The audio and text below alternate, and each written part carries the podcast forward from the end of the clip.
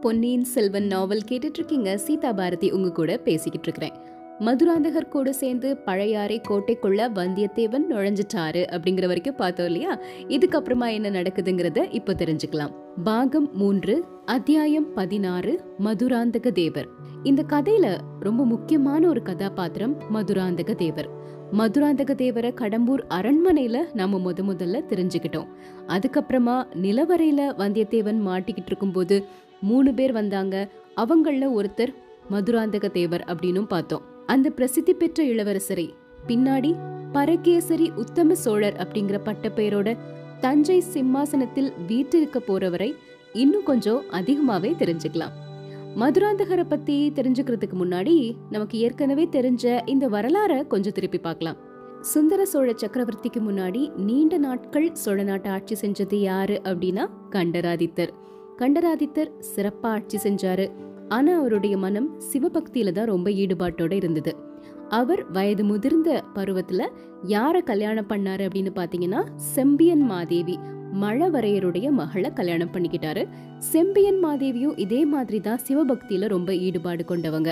நிறைய தேவார திருப்பதிகங்களை தொகுத்து சேர்க்கணும் அப்படின்னு கண்டராதித்தர் ஆசையா இருந்தாரு. அவருக்கு நாடுகளை கைப்பற்றணும் போர் புரியணும் அப்படிங்கிற ஆசையை விட நிறைய சிவாலயங்களை உருவாக்கணும் சிவாலய பணிகளை செய்யணும் அப்படிங்கிற ஆர்வம் தான் அதிகமா இருந்துச்சு. கண்டராதித்தருக்கு வயசாகி அவருடைய கடைசி காலத்துல அவர் இருக்கும் பொழுது அவருடைய மகன் மதுராந்தகர் ரெண்டு வயசு குழந்தையா இருந்தாரு. கண்டராதித்தர் ரொம்ப நாளைக்கு அப்புறமா தான் செம்பியன் மாதேவிய திருமணம் செஞ்சிருக்கிறாரு இல்லையா? அதனால குழந்தை வந்து ரெண்டு வயசு குழந்தையா தான் இருந்தது. அப்போ குழந்தை மதுராந்தகரால ஆட்சிக்கு வர முடியாது. கண்டராதித்தருடைய தம்பி அருஞ்சயர் ஆட்சிக்கு வராரு. ஆனா அருஞ்சயரும் போர்ல இறந்து போயிடுறாரு. இப்போ அரிஞ்சயருடைய மகன் சுந்தர சோழன் அவர் ஆட்சிக்கு வர்றாரு. கண்டராதித்தருக்கும் சுந்தர சோழர் ஆட்சிக்கு வரணும் அவருடைய சந்ததிகள் ஆட்சிக்கு வரணும் அப்படிங்கிறது தான் ஆசை. அதனால தன்னுடைய மனைவி செம்பியன் மாதேவி கிட்ட எப்பவுமே நம்ம குழந்தை மதுராந்தகர் ஆட்சிக்கு வரணும் அப்படிங்கிற ஆசையோட வளரவே கூடாது. அவன் முழுக்க முழுக்க சிவபக்தியில தான் ஈடுபாட்டோட இருக்கணும் அப்படின்னு சொல்லி சத்தியமும் வாங்கிடுறாரு. செம்பியன் மாதேவியும் மதுராந்தகரை சிவபக்தியில சிறந்தவராகவே வளர்த்துக்கிட்டு இருக்கிறாங்க. இருபது வருடங்கள் அதே மாதிரி தான் அவர் வளர்ந்துகிட்டும் இருக்கிறாரு. அவருடைய மனசு எப்போ முத முதலா மாற ஆரம்பிக்குது அப்படின்னு பாத்தீங்கன்னா சின்ன பழுவேட்டரையருடைய மகளை திருமணம் செஞ்சதுக்கு அப்புறம்தான். அதோடு மட்டும் இல்லாம நந்தினி நிறைய ஆசை வார்த்தைகளை சொல்லி சொல்லி தூபம் ஏற்றிவிட இப்போ ராஜ்யத்தை ஆளணும் அப்படிங்கிற ஆசை மதுராந்தகருடைய மனசுல அதிகமா புகுந்து கிட்டத்தட்ட ஒரு வெறி மாதிரி ஊறிருச்சு அப்படின்னே சொல்லலாம். சிவபக்தி எல்லாத்தையுமே அவர் மறந்துட்டாரு. சுந்தர சோழர் காலம் முடிகிற வரைக்கும் கூட காத்திருக்க அவர் தயாரா இல்ல. சுந்தர சோழரே பதவிக்கு வர்றதுக்கு தகுதி கிடையாது. நான் தான் இந்த பதவிக்கு தகுதியானவன் அப்படிங்கிற ஒரு திமிரு ஒரு இருமாப்பு எல்லாமே மதுராந்தகருக்கு இப்ப வர ஆரம்பிச்சிருச்சு. பழுவேட்டரையர்களுக்கு இது ஒரு விதத்துல சாதகமான விஷயமா இருந்தாலும் இப்பவே ஏதாவது செஞ்சு பிரச்சனையை உண்டாக்கிடக்கூடாது மதுராந்தகர் அப்படின்னு சொல்லி அவரை அடக்கி வச்சுட்டே இருந்தாங்க. பழுவேட்டரையர்களுக்கு என்ன பயம் அப்படின்னு பார்த்தா கண்டிப்பா சிற்றரசர்கள் எல்லாருமே மதுராந்தகர் ஆட்சிக்கு வரணும்னு விரும்பவே மாட்டாங்க. இவங்க எல்லாரையும் கூட எப்படியாவது சமாளிச்சிடலாம். பெரிய முட்டுக்கட்டையா இருக்க போறது யாரு அப்படின்னு பார்த்தா செம்பியன் மாதேவி தான். மதுராந்தகர் பதவி ஏற்கக்கூடிய சமயத்துல செம்பியன் மாதேவி வந்து முடியவே முடியாது. நீ சிவபக்தியில தான் இருக்கணும். கண்டிப்பா பதவி ஏற்கவே கூடாது அப்படின்னு சொல்லிட்டாங்கன்னா மதுராந்தகரை சிம்மாசனத்துல ஏத்தவே முடியாது. மதுராந்தகர் சிம்மாசனத்துல ஏறல அப்படின்னா பழுவேட்டரையர்கள் நினைச்ச விஷயம் எதையுமே செய்ய முடியாது இல்லையா? அதனால சின்ன பழுவேட்டரையர் மதுராந்தகரை கூப்பிட்டு நீ பழையாறைக்கு போய் உங்க அம்மா கிட்ட பேசி எப்படியாவது என்னுடைய மனசு மாறிடுச்சு நான் ராஜ்யம் ஆள்றதுல தான் இப்ப விருப்பத்தோட இருக்கிறேன். சிவபக்தியில எனக்கு ஈடுபாடு இல்லை அப்படிங்கறத தெரியப்படுத்துன்னு சொல்றாரு. அதுக்காகத்தான் மதுராந்தகர் பழையாறைக்கு வந்திருக்கிறாரு. அத்தியாயம் பதினேழு திருநாரையூர் நம்பி. மதுராந்தக தேவர் அவரோட பரிவாரங்களோட பழையாறை நகருக்குள்ள வர்றாரு. இன்னொரு பக்கத்துல இருந்து ஒரு பெரிய ஊர்வலம் வந்துட்டு இருந்ததை பாக்குறாங்க எல்லாருமே. அந்த ஊர்வலத்துக்கு மத்தியில ஒரு திறந்த பல்லக்கு இருந்தது. அதுல யாரோ ஒரு சிவனடியார் ஒரு சின்ன வயசு ஒரு இளைஞர் மாதிரி இருக்கிறது தெரிஞ்சது. அந்த பல்லக்குக்கு முன்னாடியும் பின்னாடியும் ஜனக்கூட்டம் அதிகமா இருந்தது. மதுராந்தகர் பக்கத்துல திரும்பி இந்த பல்லக்குல வர்றது யாரு அப்படின்னு கேக்குறாரு. இவரு திருநாரையூர் நம்பி அப்படின்னு பக்கத்துல இருக்கிறவர் மறுமொழி சொல்றாரு. இருந்தாலும் என்ன தடபுடல்? இந்த ஊர்ல நம்மள கேக்குறதுக்கு யாரையும் காணோம். இந்த நம்பிய சூழ்ந்துட்டு மக்கள் இவ்ளோ ஆர்ப்பாட்டம் பண்றாங்க? அப்படிங்கிறாரு மதுராந்தக தேவர் ஊர்வலம் அங்கிருந்து நகர்ந்து போயிருச்சு. மதுராந்தக தேவரும் அவரோட பரிவாரங்களும் கூட நம்ம வந்தியத்தேவனும் அரண்மனை வீதியை அடைஞ்சு செம்பியன் மாதேவியின் மாளிகைக்குள்ள வந்துட்டாங்க. அரண்மனை வாசல்ல செம்பியன் மாதேவி நின்னுட்டு இருக்கிறாங்க யாரையோ வரவேற்கிறதுக்கு ரொம்ப ஆயத்தமா காத்திருக்கிற மாதிரி தெரியுது. மதுராந்தகர் ரதத்துல இருந்து இறங்கி அம்மா கிட்ட போய் வணக்கம் சொல்றாரு. மதுராந்தகரை நல்ல உச்சி முகர்ந்த ஆசி சொல்லிட்டு செம்பியன் மாதேவி சொல்றாங்க மகனே நல்ல தருணத்துல வந்துட்ட. திருநாரையூர் நம்பி வந்துட்டு இருக்கிறாரு சீக்கிரமா குளிச்சுட்டு சபா மண்டபத்துக்கு வந்து சேரு அப்படின்னு சொல்றாங்க. மதுராந்தகருடைய முகம் அப்படியே பொலி விழுந்து போயிருச்சு. இதை வந்தியத்தேவன் பார்த்துட்டாரு. அவருக்கு நல்ல சிரிப்பா வருது. மதுராந்தகரை வரவேற்கிறதுக்காகத்தான் செம்பியன் மாதேவி வாசல் நிக்கிறாங்கன்னு அவரு நினைச்சிட்டு இருந்திருக்கிறாரு. ஆனா செம்பியன் மாதேவி நின்னது திருநாரையூர் நம்பிய வரவேற்கிறதுக்கு. கோவத்தோட மதுராந்தகர் உள்ள போறாரு. அதுக்கப்புறமா அவரு சபா மண்டபத்துக்கு போறதுக்கு தயாராகிறாரு. வந்தியத்தேவனையும் நிமித்தக்காரா நீயும் என்னோட சபா மண்டபத்துக்கு வா அப்படின்னு கூட்டிட்டு போறாரு. சபா மண்டபத்துல பாத்தீங்கன்னா செம்பியன் மாதேவி இருக்கிறாங்க. பக்கத்துல இளைய பிராட்டி குந்தவை இருக்கிறாங்க. நடுவுல அந்த திருநாரையூர் நம்பி அப்படிங்கிற சிவனடியார் அவர் இருக்கிறாரு. சுத்தி நிறைய மக்களும் இருக்கிறாங்க. மதுராந்தக தேவரும் வந்தியத்தேவனும் போன உடனே எல்லாருமே எந்திரிச்சு நிக்கிறாங்க. செம்பியன் மாதேவி மதுராந்தகரை பார்த்து உட்கார சொல்லிட்டு இவர் திருநாரையூர் நம்பி நிறைய தேவார பதிகங்கள் எல்லாத்தையுமே தொகுத்திருக்கிறாரு. நம்ம அப்பா மட்டும் இருந்திருந்தாருன்னா ரொம்ப சந்தோஷப்பட்டிருப்பாரு. இப்போ நிறைய பாடல்கள் அவரை பாடணும்னு ஆசைப்படுறாரு. இப்போ பாட போறாரு அப்படின்னு சொல்றாங்க. மதுராந்தகருக்கு அதெல்லாம் கேட்கறதுல அவ்வளவா விருப்பமே இல்லை. இருந்தாலும் கேக்குறாரு. பக்கத்துல நிக்கிறாரே நம்ம வந்தியத்தேவன். அவர் என்ன பண்றாரு? குந்தவையவே பார்த்துட்டு இருக்கிறாரு. இளவரசி திரும்பி பார்ப்பாங்களா நம்ம கிட்ட பேசுவாங்களா? அப்படின்னு எதிர்பார்க்கிறாரு. ஆனா குந்தவை ஒரே ஒரு தடவை வந்தியத்தேவனை பாக்குறாங்க. அதுக்கப்புறமா அவருடைய பக்கத்துல திரும்பி பார்க்கவே இல்லை. என்ன இது? ஏன் இளவரசி பார்க்கல? அவங்க சொன்ன விஷயத்தையே மறந்துட்டாங்களா? அது சரி. அவங்க ஒரு நாளைக்கு எத்தனையோ பேரை சந்திப்பாங்க. நம்மளை ஞாபகம் வச்சுக்கிறதுங்கிறது கொஞ்சம் கஷ்டமான காரியம் தானே. நான் தான் பைத்தியம் மாதிரி ராத்திரியும் பகலும் இளவரசியை நினைச்சுக்கிட்டே இருக்கிறேன் அப்படின்னா அவங்களும் என்னை அப்படி நினைச்சிட்டு இருக்கணும்னு என்ன அவசியம் இருக்குது? இருந்தாலும் ஒரு காரியத்தை அவங்க என்கிட்ட சொல்லியிருக்கிறாங்க. அதை முடிச்சிட்டுனா முடிக்கலையான்னு கூட கேட்க வேண்டாமா? அதுக்காகவாது என்னை பார்க்க வேண்டாமா? அப்படின்லாம் யோசிக்கிறாரு. இளவரசியை எப்படியாவது தனியா பார்க்கறதுக்கு சந்தர்ப்பம் கிடைக்குமா அப்படின்னு நினைச்சுக்கிட்டே அந்த இடத்துல உட்கார்ந்துருக்கிறாரு. இப்போ திருநாரையூர் நம்பி எல்லா பதிகங்களையும் அங்க அற்புதமா பாடுறாரு. அதை கேட்ட உடனே செம்பியன் மாதேவி ரொம்பவே சந்தோஷப்படுறாங்க. பாடல்கள் எல்லாம் முடிஞ்ச உடனே பக்கத்துல இருந்த ஒரு பெரியவரை பார்த்து ஐயா இந்த இளம்பிள்ளைய பார்த்தா ஞான சம்பந்தரே திரும்ப வந்த மாதிரி எனக்கு தோணுது. இவரை அழைச்சிட்டு எல்லா ஊருக்கும் போங்க. சிவாலயங்கள் எல்லாத்துலயும் தினசரி பாட செய்ய வேணும். இது என்னோட கணவருடைய விருப்பம். அதை அவருடைய வாழ்நாளில் அவரால் நிறைவேற்ற முடியல என்னுடைய வாழ்நாளில் நிறைவேற்றி பார்க்கணும்னு ஆசைப்படுறேன் அப்படின்னு சொல்லிட்டு அவருடைய மகனையும் பார்த்து சிரிக்கிறாங்க. மதுராந்தகருக்கு இதெல்லாம் அவ்வளவா பிடிக்கல ஆனாலும் ஏதோ கடமைக்காக லேசா சிரிக்கிறாரு. அத்தியாயம் பதினெட்டு நிமித்தக்காரன். திருநாரையூர் நம்பி அங்கிருந்து கிளம்புனதுக்கு அப்புறமா செம்பியன் மாதேவி மதுராந்தகரை பார்த்து மகனே நான் இவங்களை வாசல் வரைக்கும் போய் வழி அனுப்பிட்டு வரேன். அதுக்குள்ள நீ உன்னுடைய இடத்துக்கு போய் கொஞ்சம் ஓய்வெடுத்துட்டு திரும்பி வா. உன்கிட்ட ஒரு முக்கியமான விஷயம் பேசணும் அப்படின்னு சொல்லிட்டு போறாங்க. ஆகட்டும் தாயே அப்படிங்கிறாரு மதுராந்தகர். அவருக்கு ஆத்திரமும் பொறாமையும் கொழுந்து விட்டு எரிய ஆரம்பிக்குது. யாரோ வழியோட போற ஆண்டி பண்டாரத்துக்கு இவ்ளோ தடபுடலான மரியாதை ராஜகுலத்தின் கௌரவத்துக்கே என்னுடைய அம்மாவால பங்கம் வந்துரும் போலலாம் இருக்குது.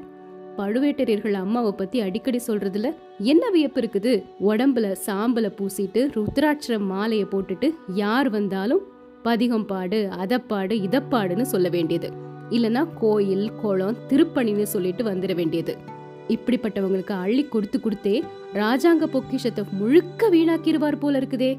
இது போதாதுன்னு இளவரசி குந்தவை ஒருத்தி எப்பவும் கூடவே இருக்கிறா. கோயில் திருப்பணி செஞ்சு ஏதாவது மிச்சம் இருந்ததுன்னா அதை மருத்துவ சாலை ஏற்படுத்துறேன் அப்படின்னு சொல்லிட்டு கொண்டு போயிடுறா. இப்படிலாம் இவங்க செய்யறதுக்கு இடம் கொடுத்துட்டே இருந்தா நாளைக்கு நம்ம விருப்பம் எப்படி நிறைவேறும்? இதுல வேற என்கிட்ட ஏதோ அந்தரங்கமா பேசணுமா? என்ன அந்தரங்கத்தை சொல்ல போறாங்க? நடராஜரோட ஆனந்த கூத்தின் உட்பொருள் என்ன? அவருடைய சடாமகுடம் எதை குறிக்குது? அவர் அணிஞ்சிருக்கக்கூடிய பிறை எதை குறிக்குது? இத பத்தி எல்லாம் சொல்ல ஆரம்பிச்சிருவாங்க. இப்படிலாம் சொல்லி சொல்லித்தான் எல்லாரும் என்ன அறப்பைத்தியோன்னு இவ்வளவு நாள் நினைச்சிட்டு இருந்துட்டாங்க. அந்த மாதிரிப்பட்ட பேச்சுக்களுக்கெல்லாம் இனிமை இடம் கொடுக்க கூடாது. அவர் ஏதாவது பேசிட்டு போட்டோம் அத காதலே வாங்கக்கூடாது அப்படின்லாம் யோசிக்கிறாரு மதுராந்தக தேவர் அதெல்லாம் இருக்கட்டும் என் கூட ஒரு நிமித்தக்காரன் அடுத்தது என்ன நடக்குதுங்கிறத சொல்ற மாதிரி ஒருத்தன் இருந்தா இல்லையா? அவனை கூப்பிட்டு என் வாழ்க்கையில அடுத்து என்னென்னலாம் நடக்கும்? அப்படிங்கறத கேட்டு தெரிஞ்சுக்கணும் முதல்ல அப்படின்னு நினைக்கிறாரு. வந்தியத்தேவனை வந்து தேடி தேடி பாக்குறாரு அந்த மண்டபத்தின் ஒரு மூலையில வந்தியத்தேவன் உட்கார்ந்துருக்கிறாரு. வழக்கம் போல குந்தவை பிராட்டிய பத்தி யோசிச்சுக்கிட்டே அவர் இருக்கிறாரு. நிமித்தக்காரா என்ன யோசனையில் ஆழ்ந்திருக்கிறாய்? அப்படின்னு மதுராந்தகர் கேட்குறாரு ஏதேதோ சொல்லி சமாளிக்கிறாரு வந்தியத்தேவன். சரி என் கூட வா. என்னோட யோகம் எப்படி இருக்குன்னு உடனே சொல்லு பார்க்கலாம் அப்படிங்கிறாரு மதுராந்தக தேவர் உடனே சொல்லு அப்படின்னு சொன்ன உடனே வந்தியத்தேவனுக்கு என்ன செய்யறதுனே தெரியல. என்ன சொல்ல முடியும்? கொஞ்சமாவது யோசிச்சா தானே ஏதாவது கற்பனை பண்ணி சொல்ல முடியும்.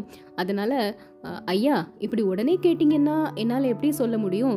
எனக்கு அதுக்கு ஒரு தீபம் வேணும் ஒரு அகில் புகையினுடைய மனம் வேணும். நீங்களும் தீபத்துக்கு பின்னாடி உட்காந்துக்கணும் அப்போதான் வருங்காலத்தில் என்ன நடக்க போகுது அப்படிங்கிறத என்னால் சொல்ல முடியும் அப்படிங்கிறாரு வந்தியத்தேவன். மதுராந்தகர் உடனே தீபம் ஏற்றி வைக்கிறதுக்கு அகில் புகை போடுறதுக்கு எல்லா ஏற்பாடுகளையும் செஞ்சுட்டாரு. அந்த தீபத்தின் வெளிச்சத்துக்கு முன்னாடி வந்தியத்தேவன் உட்கார்ந்துருக்கிறாரு. கூடவே மதுராந்தகரும் இருக்கிறாரு. கண்ணை மூடிட்டு கொஞ்ச நேரம் அப்படி தியானத்தில் ஆழ்ந்து இருக்கிற மாதிரி இருக்கிறாரு வந்தியத்தேவன். அவருடைய வாய் மட்டும் ஏதோ ஒரு மந்திரங்களை முணுமுணுத்துட்டே இருக்குது. அப்புறம் உடம்ப ஒரு குலுக்கு குலுக்கிட்டு ஆவேசம் வந்தவன மாதிரி நடிக்கிறாரு. வெறியாட்டக்காரன மாதிரி உடம்பெல்லாம் அப்படி நடுங்குற மாதிரி நடிக்கிறாரு. திரும்ப கண்களை திறந்து அந்த தீபத்தையே உத்து பார்த்துட்டு ஐயா உங்களை பற்றி அலட்சியமாக நான் ஏதாவது சொல்லியிருந்தா மன்னிச்சிருங்க. உங்கள் யோகம் சாதாரண யோகம் கிடையாது. எப்படி சொல்வேன்? எனக்கு வார்த்தைகளே இல்ல. நிறைய மணி முடி தரித்த மன்னர்கள் எல்லாம் அணிவகுத்து நிக்கிறாங்க. நிறைய மந்திரிகள் இருக்கிறாங்க. நிறைய வீரர்கள் வேல்களையும் வாள்களையும் ஏந்திட்டு நிக்கிறாங்க. மாளிகையின் மேல் ஜனங்கள்லாம் நின்னு ஆர்ப்பரிக்கிறாங்க. அந்த சமயத்துல அவங்க ஏதோ ஏதோ கோஷம் செய்யறாங்க என்ன கோஷம் செய்யறாங்க சீக்கிரம் சொல்லு அப்படின்னு ஆர்வத்தோட கேக்குறாரு மதுராந்தகர். என்ன கோஷம் அப்படின்னு தெரியல. சோழ குல தோன்றல் வாழ்க மன்னர் வாழ்க அப்படின்லாம் சொல்றாங்க. அப்படியா? சரி கூட்டம் எதுக்காக கூடி இருக்குது சொல்லு சொல்லு அப்படின்னு இன்னும் ஆர்வத்தோட கேக்குறாரு. கூட்டத்துக்கு மத்தியில புலிக்கொடி பறந்துட்டே இருக்குது. யாருக்கோ பட்டாபிஷேகம் நடக்கிற மாதிரி தெரியுது அப்படிங்கிறாரு வந்தியத்தேவன். யாருக்கு பட்டாபிஷேகம்? அதை சீக்கிரமா சொல்லு அப்பனே அப்படிங்கிறாரு மதுராந்தகர். இதோ அதையும் சொல்றேன். ஒரு பெரிய மண்டபத்தின் பிரதான வாசல் கதவு திறக்குது. நிறைய பேர் உள்ள வர்றாங்க. ஐயா ஒருத்தருக்கு பட்டாபிஷேகம் செய்யறாங்க அவரு உங்களை மாதிரியே இருக்கிறாரு. நீங்களே தான். உங்களை தான் எல்லாருமே சிம்மாசனத்தை நோக்கி அழைச்சிட்டு போறாங்க. உங்களுக்கு அந்த பட்டாபிஷேகம் செஞ்சு வைக்க போறாங்க. ஆனா அதுக்கு முன்னாடி யாரோ ஒரு பெண் வர்றாங்க. ஒரு பெண் வந்து இதெல்லாம் தடுத்து நிறுத்துங்க அப்படின்னு சொல்றாங்க. அப்படியா? யார் அந்த பெண்? பார்த்து சொல்லு. சீக்கிரமா சொல்லு அப்படிங்கிறாரு மதுராந்தகர். அந்த பெண் யாருன்னு தெரியலையே ஐயோ அதுக்குள்ள எல்லாமே புகை மூட்டம் மாதிரி தெரியுது. என் கண்ணுக்கு எந்த காட்சியும் தெரியல. எல்லாமே மறைஞ்சு போயிருச்சு. அப்படின்னு திரும்பவும் அப்படின்னு நடிக்கிறாரு வந்தியத்தேவன். அப்படியா? இனி எப்போ உன் கண்ணுக்கு காட்சி தோன்றும்? அப்படின்னு பாகமா கேட்குறாரு மதுராந்தகர். எப்போ தோன்றும்னு தெரியாது ஐயா. எப்போ எனக்கு இந்த மாதிரி தோன்றினாலும் நான் உங்களுக்கு திரும்ப சொல்றேன் அப்படின்னு சொல்றாரு. வந்தியத்தேவன் சொன்ன எல்லாத்தையுமே மதுராந்தகர் நம்புறாரு. அப்போ பார்த்து அரண்மனை சேவகன் வந்து செம்பியன் மாதேவி மதுராந்தக தேவரை அழைச்சிட்டு வர சொன்னாங்க அப்படின்னு சொல்றாரு. மதுராந்தகர் அன்னைய பாக்குறதுக்காக போறாரு. ஐயா இவ்வளவு நேரம் இந்த அகில் புகையவே பார்த்துட்டு இருந்ததுனால ரொம்ப தலைவலியா இருக்குது. நானும் கொஞ்சம் வெளியே போய் இந்த ஊரை சுத்தி பார்த்துட்டு வரேன் அப்படின்னு அனுமதி பெற்றுட்டு வந்தியத்தேவன் வெளியே கிளம்பி போறார். வந்தியத்தேவன் கூட இலங்கைக்கு வைத்தியருடைய மகன் ஒருத்தர் போனார் இல்லையா? பினாக பாணி அவருடைய பேரு. வந்தியத்தேவன் கூட இலங்கைக்கு போனாரு பூங்குழலி கிட்ட காதலை வெளிப்படுத்தினாரு அப்புறம் பழுவேட்டரையரோட ஆட்கள் கிட்ட போய் அவராகவே மாட்டிக்கிட்டாரு. அவர்தான் வந்தியத்தேவன் அப்படின்னு சொல்லி பழுவேட்டரோட ஆட்கள் அழைச்சிட்டு வந்தாங்க. அப்புறம் அவரை கொஞ்ச நாள் பாதாள சிறையில போட்டிருந்தாங்க. இளவரசி குந்தவை இந்த விவரத்தெல்லாம் தெரிஞ்சுட்டு அவரை பாதாள சிறையிலிருந்து வெளியே கொண்டு வர்றதுக்காக வந்தாங்க. ஆனா அதுக்கு முன்னாடியே நந்தினி அவரை விடுதலை செஞ்சு கூட்டிட்டு போயிட்டாங்க. இது எல்லாத்தையுமே நாம பார்த்தோம் இல்லையா? இப்போ அந்த வைத்தியர் மகன் பினாக பாணி என்ன பண்றாரு அப்படின்னு பாத்தீங்கன்னா இங்க பழையாறையில தான் இருக்கிறாரு. இளவரசி குந்தவை வைத்தியர் மகனை பாதாள சிறையிலிருந்து விடுதலை செய்யறதுக்கு முன்னாடியே நந்தினி விடுதலை செஞ்சு கூட்டிட்டு போனதுக்கான காரணம் என்ன அப்படின்னா நந்தினிக்கு வந்தியத்தேவன் எங்க போனாரு அப்படிங்கிறது ஒரு மர்மமாகவே இருந்துச்சு. ஆனா கண்டிப்பா அவர் திரும்ப பழைய அறைக்கு வருவாரு இளவரசியை வந்து சந்திப்பாரு அப்படிங்கிற எண்ணம் அவங்க மனசுல ஆழமா இருந்தது. அப்படி அவர் சந்திச்சாருன்னா அதை வந்து சொல்றதுக்கு நம்பகமான ஒரு ஆள் வேணும்னு நினைச்சாங்க நந்தினி. அதனால தான் வைத்தியர் மகனை பாதாள சிறையிலிருந்து கூட்டிட்டு வந்து அவருக்கு நிறைய விஷயங்களை சொல்றாங்க. இங்க பாரு உனக்கு துரோகம் செஞ்சுட்டு தப்பிச்சு போனவன் சீக்கிரத்துல பழைய அறைக்கு திரும்பி வருவான். நீ கண்ணு கருத்துமா காத்திருந்து அவன் எங்க போறான் என்னென்ன பண்றான் அப்படிங்கறத கவனிச்சு எனக்கு உடனே சொல்லி அனுப்பணும். அப்படி செஞ்சேன்னா உனக்கு தேவையான பரிசுகளை நான் கொடுப்பேன் அப்படிங்கிறாங்க நந்தினி. அது மட்டும் இல்லாம சின்ன பழுவேட்டரையரும் வைத்தியர் மகன் பினாகபாணியை கூப்பிட்டு அந்த ராஜ துரோகி திரும்பி வரும்போது அவனை பிடிச்சு கொடுத்தேன்னா உன்னை என்னுடைய ஒற்றற்படையில சேர்த்து பெரிய அதிகாரி ஆக்கிடுவேன் அப்படின்னு ஆசை காட்டியிருக்கிறாரு. அதிலிருந்து அந்த வைத்தியர் மகன் பின்னாகபாணி மருத்துவ தொழிலில் இருந்த ஒரு ஈடுபாட்டையே விட்டுட்டு முழுக்க முழுக்க வந்தியத்தேவனை எப்படியாவது கண்டுபிடிக்கணும் எப்படியாவது அவனை பிடிச்சு கொடுத்துடணும் அப்படிங்கறதுல ரொம்ப ஆர்வத்தோடு இருக்க ஆரம்பிச்சிட்டாரு. வீதியில் போகிறவங்களில் திடீர்னு யாராவது ஒருத்தர் பக்கத்தில் போய் முகத்தை உத்து பார்ப்பாரு. இவன் இல்லை அப்படின்னு முணுமுணுத்துட்டே போயிடுவாரு இப்படி கிட்டத்தட்ட ஒரு பைத்தியம் மாதிரி வந்தியத்தேவனை எப்போ பார்ப்போம்? எப்போ பிடிச்சு கொடுப்போம்? அப்படின்னு நினச்சிட்டே இருந்துட்டு இருந்தாரு. அந்த சமயத்துல தான் இன்னைக்கு அந்த மதுராந்தக தேவருடைய பரிவாரங்களோட சேர்ந்து வந்தியத்தேவன் கோட்டைக்குள்ள போனதை பினாகபாணி கவனிச்சான். ஆனா அந்த சமயத்துல அது வந்தியத்தேவனா இருக்குமா இல்லையா அப்படின்னு ஒரு சந்தேகம் இருந்தது. ஆனா அந்த சபா மண்டபத்துக்கு உள்ள வந்தியத்தேவன் வந்த உடனே கண்டிப்பாக இவன் தான் அப்படிங்கிறத கூர்மையாக கவனிச்சிட்டாரு. வந்தியத்தேவன் பழையாறை இளையராணி குந்தவையை பார்த்துட்டு இருந்த அந்த சமயத்தில் வைத்தியர் மகன் பினாகபாணி வந்தியத்தேவனையே உற்று கவனிச்சுட்டே இருந்துட்டு இருந்தாரு. இப்போ பார்த்து வந்தியத்தேவன் வேற வெளியே ஊரை சுற்றி பார்க்கலாம் அப்படின்னு வந்தார் இல்லையா? அதனால கிட்ட வந்து வந்தியத்தேவனை பிடிச்சிட்டு கண்டுபிடிச்சிட்டேன். பழுவேட்டரையர் இந்த ஒற்றனை தான் கண்டுபிடிக்க சொல்லியிருந்தாங்க. நான் கண்டுபிடிச்சிட்டேன் கண்டுபிடிச்சிட்டேன் அப்படின்னு சத்தமாக கத்துறாரு. மக்கள் எல்லாரும் சூழ்ந்துக்கிட்டாங்க வந்தியத்தேவனுக்கு என்ன பண்றதுனே தெரியல. என்னது? ஒற்றனா? நான் நிமித்தக்காரன். நிமித்தக்காரனா? பொய் சொல்லாத. நீ ஒற்றன் தான் அப்படின்னு பதிலுக்கு பேசுறாரு வைத்தியர் மகன். அந்த சமயத்துல அங்க யார் வர்றாங்க அப்படின்னு பாத்தீங்கன்னா ஆழ்வார்க்கடியான் நம்பி வர்றாரு. வந்து ஏ நிமித்தக்காரா நீ இங்க என்ன பண்ணிட்டு இருக்கிற? மதுராந்தக தேவர் உன்னைய கூட்டிட்டு வர சொன்னாரு அப்படின்னு சொல்றாரு. கூடியிருந்த மக்கள் எல்லாருக்கும் குழப்பமாயிருச்சு. இந்த வைத்தியர் மகன் இவனை பார்த்து ஒற்றன் அப்படின்னு சொல்றாரு.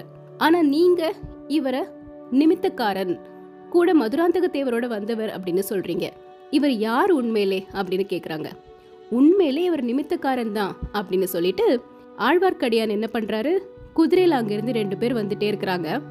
வந்தியத்தேவனுக்கு அப்படி கண்கள்னால ஒரு ஜாடை காட்டிட்டு குதிரையில ஆட்கள் வர்றாங்கல்ல ரெண்டு பேர். அவங்க என்ன செய்தி கொண்டு வந்திருக்காங்க அப்படிங்கறத இப்ப சரியா கணிச்சு சொல்லு பாப்போம் அப்படிங்கிறாரு. வந்தியத்தேவனுக்கு புரிஞ்சிருச்சு ஆழ்வார்க்கடியான் என்ன சொல்ல வர்றாரு அப்படின்னு சொல்லிட்டு உடனே அங்க கூடியிருந்த மக்கள் கிட்ட அந்த குதிரையில இருந்து வர்றவங்க யாரையோ கடல் கொண்டு போயிருச்சு அப்படிங்கிற ஒரு செய்தியை சொல்றதுக்காக வர்றாங்க அப்படிங்கிறாரு. அவர் சொன்ன மாதிரியே அந்த குதிரையிலிருந்து வந்தவங்க மக்கள் கூட்டத்துக்கு நடுவில் வந்து நின்று மக்கள் கிட்ட பொன்னியின் செல்வரை கடல் கொண்டு போயிருச்சு இது ஒரு துக்கமான செய்தி அப்படின்னு சொல்றாங்க. மக்கள் எல்லாரும் அவ்வளோ அழ ஆரம்பிச்சிட்டாங்க அவ்வளோ வேதனைப்பட ஆரம்பிச்சிட்டாங்க. எப்படி தான் அங்கே அவ்வளோ கூட்டம் வந்து சேர்ந்ததுனே தெரியல. அந்த அளவுக்கு கூட்டம் வந்து சேர்ந்துருச்சு. எல்லாரும் புலம்புறாங்க. நிறைய பேர் பழுவேட்டரையரை பிடிச்சி திட்டுறாங்க. அவங்க தான் இதுக்கெல்லாம் காரணம் அப்படின்னு சொல்லிட்டு. இந்த கூட்டத்துக்கு மத்தியில் ஆழ்வார்க்கடியானை பார்த்து வந்தியத்தேவன் புன்னகை செய்கிறாரு எப்படி சரியாக இந்த நேரத்தில் இங்கே வந்து சேர்ந்தீங்க? எப்படி இந்த மாதிரி காப்பாத்துனீங்க? அப்படின்னு கேட்குறாரு ஆழ்வார்க்கடியான் உனக்கு இதே வேலையா போச்சு தம்பி. நீ எங்கேயாவது மாட்டிக்க வேண்டியது உன்னை வந்து நான் காப்பாற்ற வேண்டியது. சரி என் கூட வா அப்படின்னு கூட்டிட்டு போறாரு. மக்கள் எல்லாரும் கூட்டம் கூட்டமா புலம்பிக்கிட்டும் வருத்தப்பட்டுட்டும் இருக்கக்கூடிய சமயத்துல ஒரே ஒரு மனுஷன் மட்டும் அங்க நின்று இல்ல இவன் ஒற்றன் தான் இவன் நிமித்தக்காரன் இல்ல ஒற்றன் தான் அவனை பிடிங்க அவன் தப்பிச்சு போறான் அப்படின்னு கத்திட்டே இருக்கிறாரு. அது வேற யாரும் கிடையாது. அந்த வைத்தியருடைய மகன் பினாகபாணி தான். ஆனா அவர் கத்துறத அங்க இருக்கிற யாருமே காது கொடுத்து கேட்கவே இல்லை. கூட்டம் கொஞ்சம் குறைஞ்சதுக்கு அப்புறமா வந்தியத்தேவனுடைய கைய ஆழ்வார்க்கடியான் பிடிச்சிட்டு வேறொரு திசையா அவனை கூட்டிட்டு போறாரு. அரண்மனைகள் இருந்த வீதியில நம்ம இதுக்கு முன்னாடி பார்த்தோம் இல்லையா? ஒரு வீடு பூட்டி இருந்தது. அது பக்கத்துல ஒரு கொல்லைப்புறத்துல நந்தவனம் இருந்தது அப்படின்னு. அந்த கொல்லைப்புறத்துல இருந்த நந்தவனத்துல அவங்க உள்ள போறாங்க. உள்ள போன உடனே கொஞ்ச நேரத்துல ஒரு அழகான நீல நிற ஓடை தெரிய ஆரம்பிக்குது. அதுல ஒரு ஓடம் மிதந்து வருது. ஓடத்துல ஒரு பெண் இருக்கிறாங்க. அந்த பெண்ணை பார்த்த உடனே வந்தியத்தேவனுடைய உள்ளம் துள்ளி குதிக்க ஆரம்பிச்சிருச்சு. இதுக்கப்புறமா என்ன நடக்குதுங்கிறத நாளைக்கு தெரிஞ்சுக்கலாம்.